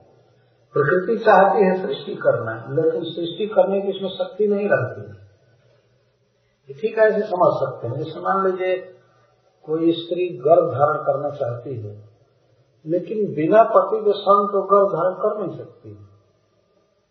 तो प्रकृति सृष्टि करना चाहती है, लेकिन परम पुरुष के संग के बिना, दृष्टिपात के बिना ये सृष्टि नहीं कर सकती तो प्रकृति सृष्टि करना चाहती है। क्यों सृष्टि करना चाहती है? क्योंकि भगवान की काल शक्ति द्वारा यह प्रेरित होती है। भगवान काल रूप से प्रकृति के गुणों में विषमता पैदा करते हैं शव पैदा करते हैं। तब यह प्रकृति सृष्टि करना चाहती है। लेकिन यदि भगवान इसके पास नहीं होंगे तो सृष्टि नहीं कर पाती। इसीलिए भगवान प्रकृति अनुसार प्रकृति का अनुसरण करते हैं। दास बन करके नहीं। अनुसरण करने का अर्थ यह नहीं समझना चाहिए कि अधीन होकर के अनुसरण। इसको स्वीकार करते हैं इसलिए अपनी चेतना देते हैं। किस लिए प्रकृति का अनुसरण करते हैं? अनाम रूपत मनी रूप नामनी विधित मानव। क्योंकि उसमें जितने जीव रहते हैं, उनका न कोई रूप रहता है, न कोई नाम रहता है। मतलब प्राकृत रूप नहीं रहता प्राकृत देह उनको नहीं रहता है उस समय प्रलय काल में। तो उनको देह देने के लिए और उनको नाम देने के लिए, विविध जीवों को विविध प्रकार का देह देने के लिए, नाम देने के लिए, अर्थात उनको भोग की सुविधा देने के लिए प्रकृति को स्वीकार करते हैं भगवान। प्रकृति को स्वीकार करके सृष्टि करते हैं। विधिक से मानो। और शास्त्रकृत और विशेष करके मनुष्य उचित कर्म कर सके। भोगों को तो भोग है, ठीक है, लेकिन भोगों को भोगते समय भी इस तरह से कर्म करेंगे धीरे धीरे मुक्त हो जाए। इसके लिए शास्त्र भगवान शास्त्र देते वेद शास्त्र देते हैं। और जीवों को देह देते हैं, भोग देते हैं, नाम रूप सब बनाते हैं, इसके साथ शास्त्र देते हैं। इस तरह से कर्म करना चाहिए। जिससे इस लोक में भी व्यक्ति सुखी रहे और बाद में मुक्त हो जाए। तो सृष्टि के दो उद्देश्य हैं। कृष्णा प्रकिनारियाँ कहते हैं। जीवों को भोग देना, उनके कर्मानुसार विविध, और उनको मुक्त करने की व्यवस्था करना। नहीं तो शास्त्र देने की क्या ज़रूरत? शास्त्र कृत शब्द बता रहा है कि सृष्टि करके भगवान ने जीवों को नियमन में रखने के लिए कंट्रोल में रखने के लिए शास्त्र बनाया। शास्त्र का अर्थ ही है जो कंट्रोल में रखे, शासन में रखे। सृष्टि करके भगवान ने शास्त्र दिया। एक प्रश्न हो सकता है कि कौन सा शास्त्र है जिसे भगवान ने दिया मनुष्य वो है वेद। इस अवसर पर एक विवाद हो सकता है। आजकल का मनुष्य सोचेगा कि और और तो शास्त्र है। तो और सब शास्त्र आदमी का आदमी का दिया हुआ है, कोई ईश्वर का लिखा हुआ नहीं कहने के लिए तो कोई कहते हैं कि रात में उसने ईश्वर ने हमको ये कहा, हमने ये सुना, फिर उसने उसको ये कहा। और ये बस यही मानना है, बाकी सब झूठा है, ये है। नहीं। वेद जो है वही ईश्वर के दिया हुआ शास्त्र है। मनुष्यों को भोग की सुविधा देने के लिए और मुक्त करने के लिए, उचित कर्म की शिक्षा देने के लिए भगवान ने शास्त्र बनाया। ऐसा नहीं है कि दुनिया बनाकर भगवान ने छोड़ दिया, जिसको जो करना है करो, कोई बात नहीं। हमने तुमको देह दे दिया और भोग भी दे दिया खूब खाओ, पियो, कुछ भी करो। ऐसे नहीं किया, शास्त्र दिया। कोई भी संस्था हम लोग देखते हैं, चाहे परिवार हो, चाहे मंदिर हो, सब व्यवस्था है, प्रसाद है, सब कुछ है, लेकिन इसके साथ ही कुछ नियम होते हैं इसके, इस शास्त्र पर। नियम में बंधा हुआ है। चाहे पूरी संस्था हो, चाहे परिवार हो, कुछ भी नियम होते हैं कुछ। तो भगवान जब सृष्टि किए तो शास्त्र दिए। यह शास्त्र देना भगवान का सबसे बड़ा उपकार है मनुष्य जाति के प्रति। और शास्त्र देने का मुख्य उद्देश्य भगवान का क्या था? मुख्य उद्देश्य था कि जीव हमको समझे। वेदश सर्वे रहने वेदो वेदांत कृत वेद वेदे हम वेदों में भगवान ने अपना वर्णन किया। जो हमको जीव समझे। इसके लिए उन्होंने शास्त्र दिया। हस्तिनापुर की स्त्रियाँ इस बात को कह रही कि इन्होंने ही शास्त्र बनाया यही वेद के वक्ता और इन्होंने सृष्टि किया तो संसार में जो कुछ भी पैदा हुआ है, जो भी देह है, चाहे भोग है, खाने पीने को जो कुछ मिल रहा है, सब इनका दिया हुआ इन्होंने बनाया। इनकी प्रकृति है, इनकी शक्ति है। तो स्वजीव मायाम कह रही है।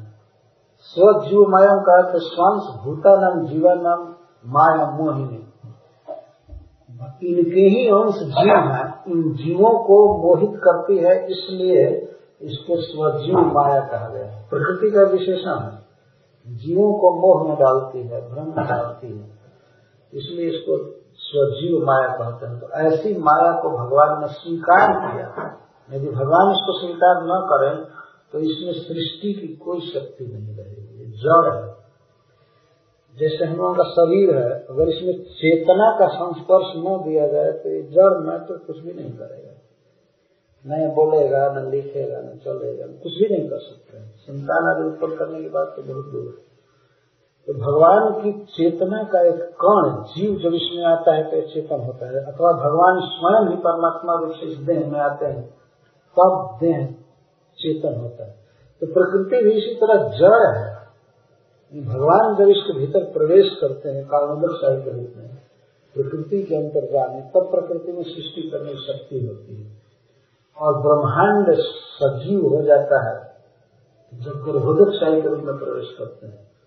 और जब एक एक जीव के हृदय में प्रवेश करते हैं, तब ये देह चेतन हो जाता है।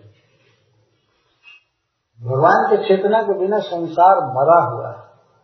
जैसे कल्पना कीजिए कोई बहुत बड़ा कारखाना हो, उसमें हज़ारों लाखों मशीनें हों और सारी मशीनें बिजली से चालित हो रही हो। परंतु यदि पावर हाउस से बिजली का कनेक्शन काट दिया जाए तो सारा काम ठप हो जाएगा। एक भी मशीन काम नहीं करेगी। बिना भगवान की चेतना के स्पर्श के यह प्रकृति कुछ भी नहीं कर पाती।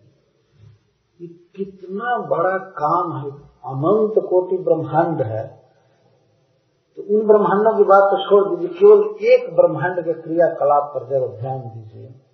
एक ब्रह्मांड इतने जीव है, अनंत अनंत जीव है। पशु, पक्षी, कीट, पतंग, पेड़, पौधे, फिर देवता दैत मनुष्य आदि। और एक एक के कितने काम धंधे करने हैं, सब जगह करना है, लेकिन चेतना सब भगवान से आ रही है। चेतना भगवान से आ रही तब क्रियाकलाप है, नहीं तो नहीं होते। प्रलय के समय जब अपनी चेतना हटा लेते हैं, सारी सृष्टि सस्पेंड हो गई। प्रकृति कुछ भी काम नहीं कर पाती है उस समय जैसे बिजली न रहे तो मशीन रहे तो रहे, करेगी क्या? जड़ प्रकृति कुछ नहीं कर पाती। भगवान की यह उपकारिता ध्यान देने लायक है कि अपने धाम से वे आते हैं फिर सारे विश्व को चेतना देने के लिए, क्रियाकलाप देने के लिए, प्रकृति के साथ हो जाते हैं। इसलिए इस अवस्था को सब प्रपंच अवस्था कहते हैं। कुछ काल तक सृष्टि करके चला करके फिर अपने निष्प्रपंच अवस्था में हो जाते हैं। और वैसे निष्प्रपंच अवस्था में तो भगवान सदा रहते हैं। अपने दिव्य धाम में नित्य बांसुरी बजाया करते हैं। वहाँ सृष्टि स्थिति प्रलय नहीं है। परंतु प्रकृति को स्वीकार करते हैं। वहाँ तो वो नित्य रूप से रहते ही हैं। कभी कभी यहाँ प्रकृति को स्वीकार करते हैं, शास्त्र बनाते हैं, लोगों को कर्म करने की सुविधा देते हैं। कितना बड़ा भगवान का यह उद्योग है, कितना बड़ा कार्य है। एक भगवान और सारे जीवों को भोग देते हैं, चलाते हैं, चेतना देते हैं। मत स्मृति ज्ञान सब कुछ वही देते हैं। यह है भगवान श्री कृष्ण का ज्ञान और आगे वे हसनापुर की नारियाँ कहती हैं, सवा अयम जत पदमत्र सूरयो, जितेन्द्रिया निर्जित मातरिश्वन पश्यन्ति भक्तुत्कलितामलात्मना मन्वेश सत्वम परिमास्तुमर्हति हे सखियों हम लोगों का परम भाग्य है कि हम इनका दर्शन कर रहे हैं। नहीं तो ये अति दुर्लभ पुरुष हैं। अरे ये ये पुरुष हैं जिनके पदम, जिनके चरण कमल को, जिनके स्वरूप को सूर्य पश्चिम सूर्य लोग देखते हैं। बड़े बड़े विद्वान इनका दर्शन कर पाते हैं। कैसे विद्वान? जितेंद्रिया जो अपने इंद्रियों को जीत लिए निर्जित माता ईश्वर जो प्राणवायु को बस में कर चुके हैं। और भक्ति उत्कलिता मलात्मना भक्ति से जिनका चित्त उत्कंठित होता रहता है, उत्कलित का तो उत्कंठित, जो लगालग भक्ति से भरे रहते हैं, और जिनकी बुद्धि बिल्कुल निर्मल हो गई है, वे लोग अपनी बुद्धि से इस पुरुष को देखा करते हैं। सदा देखा करते हैं, पश्चिम की भक्ति कलिता मलात्मना अमल आत्मना आत्मा का अर्थ है बुद्धि। बुद्धि से वे भगवान को देखा करते इनको देखा करते हैं, अपने निर्मल हृदय में। या आँखों के सामने भी देखते हैं। पश्चिम जी तो जिनका दर्शन बड़े बड़े विद्वान भक्ति योग के द्वारा करते हैं, इंद्रियों को वश में करके, प्राणवायु को वश में करके करते हैं, वैसे दुर्लभ पुरुष का दर्शन हमको अपने आप मिला है। अहो भाग्य हमें कितना बड़ा भाग्य। नहीं तो ब्रह्मा नारद आदि सूर्य लोग इनका दर्शन करते हैं, दूसरे को दर्शन नहीं मिल पाते। पश्यंती स्पष्ट करेंगे इनको इनको लोग देखते हैं। कैसे देखते हैं? भक्त्या उत्कलित अमलात्मना। भक्ति से उत्कंठित और शुद्ध बने हुए बुद्धि से देखते हैं। वेद में एक वाक्य कहा गया है कि दृश्यते त्वया बुद्धिया। भगवान अग्र अग्रा बुद्धि से देखे जा सकते हैं। बुद्धि जब निर्मल हो जाती है तो उस बुद्धि से भगवान समझ में आने लगते हैं। देखते हैं। तो एक प्रश्न होगा कि बुद्धि कैसे शुद्ध होती है? इसका जो उत्तर हस्तापुर नारियाँ देते हैं कि नंगे से सत्वम परिवार सुमर होती ये पुरुष ही बुद्धि का परिमार्जन करते हैं, यही बुद्धि को शुद्ध करते हैं। इनसे ही बुद्धि शुद्ध होती है। अर्थात इनका चिंतन करने से, इनका नाम जप करने से, इनको प्रणाम करने से बुद्धि निर्मल होती है। तो कोई व्यक्ति यदि कृष्ण को समझना चाहता है तो उसे चाहिए तो कृष्ण की भक्ति करे। और किसी उपाय से जीव की शुद्धि नहीं हो सकती है। जब भगवान हृदय में प्रवेश करते हैं तो अपने आप शुद्धि हो जाती है। नन्वेश सत्वम परिमा सुमर होती ननु का अर्थ निश्चितम। ऐसा यही। केवल यही बुद्धि को शुद्ध करते हैं और कोई बुद्धि को शुद्ध नहीं कर सकते। नन ऐसा ऐसा का तो अपने तर्चनी सामने से दिखा करके कह रहे हैं कि यही बुद्धि को शुद्ध करते हैं। जैसे तैसे अगर इनसे संपर्क हो जाए तो बुद्धि शुद्ध हो जाती है। जैसे तैसे संपर्क अर्थ है, चाहे इनके नाम से संपर्क हो जाए, इनके धाम से, इनके गुण से, लीला से तो बुद्धि शुद्ध हो जाती है। चेतो उदर परमार्थ। बुद्धि शुद्ध हो जाती है, इनके द्वारा। और कोई उपाय नहीं है सकती। यदि कोई व्यक्ति चाहता है कि इनका संग मिले, इनका दर्शन हमेशा हो तो उसे चाहिए कि इनकी भक्ति में लगा रहे। इनकी भक्ति करने से नहीं बुद्धि शुद्ध होती अथवा नन्वेश सत्म परिमाश सुमरहती का एक अर्थ है कि अरे सखी यह पुरुष दूर जा रहा है तो हमारी बुद्धि का लोप हो रहा है। इसे नहीं चाहिए कि हमारी बुद्धि को ये नष्ट करे। बुद्धि नष्ट करने का मतलब यह है कि वो स्त्रियाँ ये बात कर रही हैं कि हमारी बुद्धि चकरा रही है। हम ये सोच रहे हैं हम कैसे रहेंगे, कैसे जिएँगे, अब हम क्या करेंगे जब द्वारका चले जाएँगे। इसलिए तेना सहाय गंतव्य भाव। ये जहाँ जा रहे हैं, वहीं जाना चाहिए, वहीं रहना चाहिए। इनके बिना हम कैसे रहेंगे? हमारी बुद्धि तो नष्ट हो जाएगी। ये स्त्रियाँ सोच रही हैं, हम कैसे इनके बिना रहेंगे? अतः जहाँ जा रहे हैं, वहीं जाना चाहिए, वहीं चलना चाहिए। ये भगवान का अद्भुत प्रभाव इसलिए आपस में बात कर रहे हैं। अब भगवान की पुण्य श्लोकता का वर्णन कर रहे हैं। सवा अयम सख्यनुगीत सत्कथो वेदेश गुह्येश गुह्यवाद या कई सो जगदात्म लीलया सृजा तवात्यादिन तत्र सज्जते सके यही वो पुरुष हैं जिनकी सत्य कथाओं का वर्णन वेदों में और वेद के अनुगामी ग्रंथों में किया गया। सवा अयम सब अनुगित सत्कथा। सत्कथा सत्कथा का सत्य कथा कृष्ण के विषय में जो भी बातें शास्त्रों में कही गई हैं, बिल्कुल सत्य। सत्य कथा कहते सत्य कथा। सत्य का अर्थ है तीनों काल में एक समान वर्तमान। जैसे भगवान के सौंदर्य का वर्णन मान लीजिए कहीं किया गया है तो सत्य वर्णन है। क्योंकि भगवान सदा से सुंदर हैं, इस समय भी हैं और रहेंगे। ऐसा नहीं होगा कि उनकी सुंदरता में कोई खरोच आ जाए, कोई कमी आ जाए। या उनका बल, या उनकी भक्त वत्सलता, जो कुछ भी है, या उनका ऐश्वर्य सब कुछ नित्य है। और किसी भी व्यक्ति के विषय में कुछ लिखा जाएगा संसार में, कोई ग्रंथ बनाया जाएगा, वो सत्य नहीं है। जैसे मान लीजिए, आज किसी की बुद्धिमता का कोई वर्णन कर रहा है कल उस व्यक्ति की बुद्धि नष्ट हो सकती है? देहाते में स्मृति शक्ति नष्ट हो जाती है। तो उस सत्य कथा नहीं रह गई। बल नष्ट हो जाता है सौंदर्य नष्ट हो जाता है। यहाँ तक शरीर चला जाता है। जो कुछ वर्णन किया जाता है, सब झूठा है। सत्य नहीं। केवल परब्रह्म, भगवान श्री कृष्ण का जो वर्णन है, वो सत्य है। सवा अयम सत अनुगीत सत कथा वेदेश गुह्य गुह्यवाद भी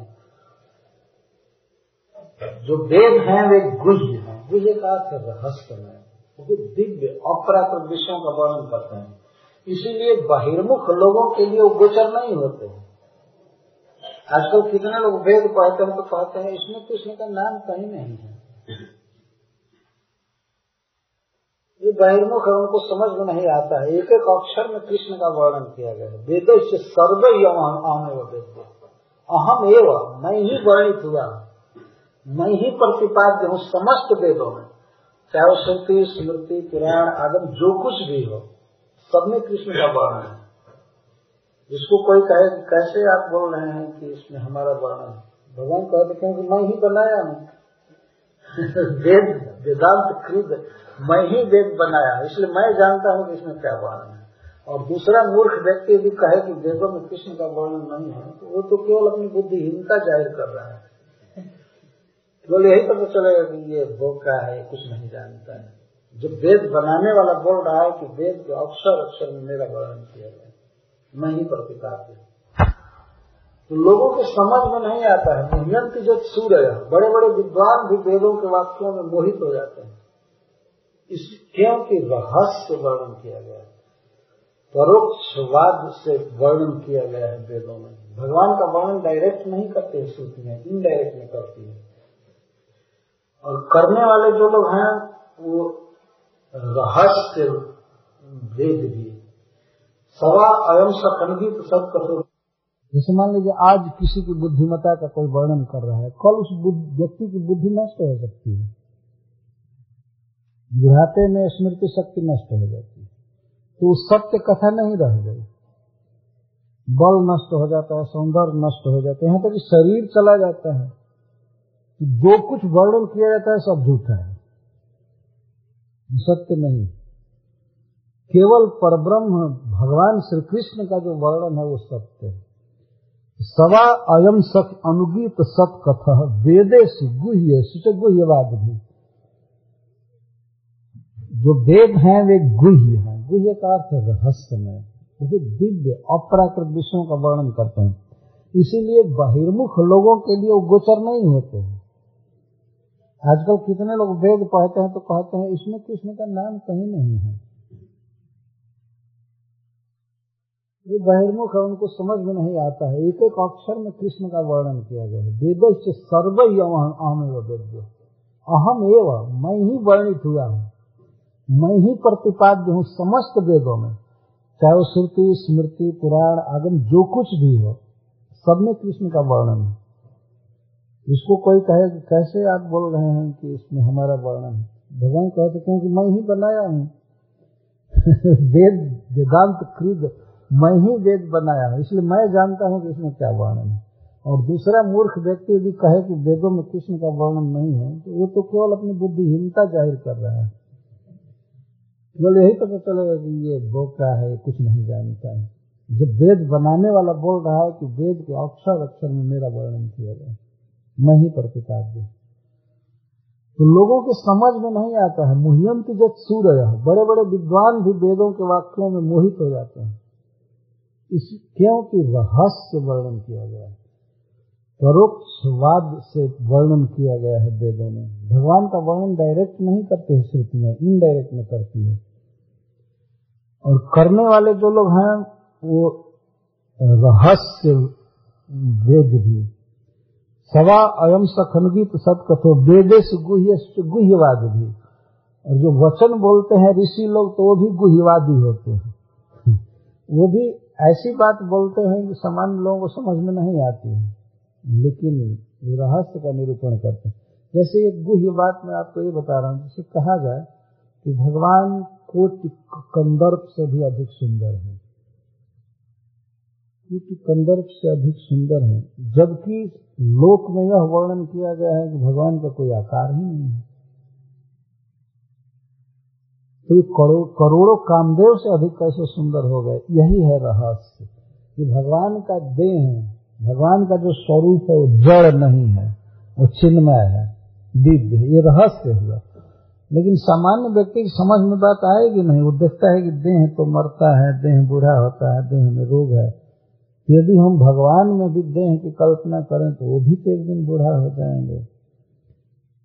उनकी भी स्मृति नष्ट होगी ये सब होगा। इसीलिए शास्त्र वर्णन किस रूप में करता है? भगवान का कोई रूप नहीं है। यह रहस्य वर्णन हुआ। रूप नहीं है मतलब भगवान का प्राकृत रूप नहीं है। रहस्यवादी लोग समझ जाते अच्छा उनका दिव्य रूप है। ये तो ये कहीं शास्त्र ऐसा क्यों वर्णन करेगा? कहेगा भगवान का कोई रूप नहीं है और वही शास्त्र कहता है, भगवान कोटि कोटि कंदर्प से भी अधिक सुंदर है। रूप नहीं है तो कैसे सुंदर है? इसका अर्थ है कि वे प्राकृत देह वाले नहीं है।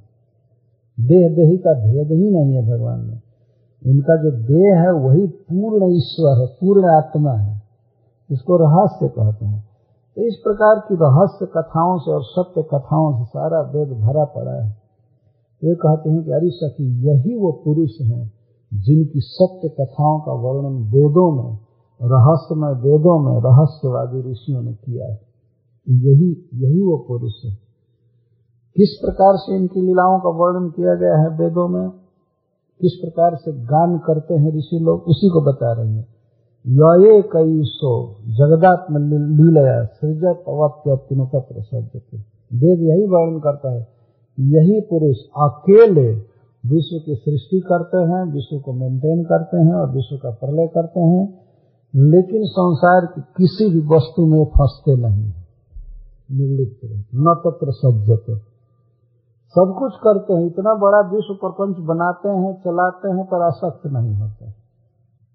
जबकि दूसरे जीव तो थोड़ा सा बनाए बस फंस जाते हैं उसी में। ये मेरा है मेरा है मेरा है। अहम और मम का अभिनिवेश हो जाता है, लेकिन इस पुरुष में नहीं। अनादिकाल से विश्व सृष्टि कर रहे हैं, चला रहे हैं, प्रलय कर रहे हैं, लेकिन कहीं इनकी आसक्ति नहीं। हम लोगों का अतिशय भाग्य है, जिनका जस इतना सुंदर है पवित्र है, वे पुरुष हम लोगों के आँखों के सामने हैं सखी। हम लोगों ने कोटि कोटि जन्मों में बहुत सुकृत किया होगा, इसलिए इनका हम दर्शन कर रहे हैं। अब आगे वे आपस में बात करेंगे तो बताएँगे कि ये क्यों अवतार लिए हैं। वो अपने धाम से यहाँ क्यों आते हैं बीच बीच में? क्यों अवतार लेते हैं? और इसके बाद श्री कृष्ण से संबंधित देश और पात्र की महिमा का निरूपण करेंगे धन्य है वह ब्रजमंडल, जहाँ यह पुरुष चला है खूब। चलता है और धन्य है जदुवंश, जिस वंश में यह अवतार लिया इस तरह की बातें स्त्रियाँ करेंगी और सबके बाद उन स्त्रियों की प्रशंसा करेंगी जो इस पुरुष की गृहिणी बनी हुई है, पत्नियाँ बनी हुई है। इस संसार में सबसे धन्य है लोग। क्योंकि स्त्री है, इसलिए स्त्रियों के भाग्य के प्रति स्पृहा हो रही है। इस प्रकार से बातचीत करेंगे तो कल भी पूरा इन्हीं का उद्गार रहेगा। हस्तनपुर की नारियों का उद्गार रहेगा। हरे कृष्ण। जय श्री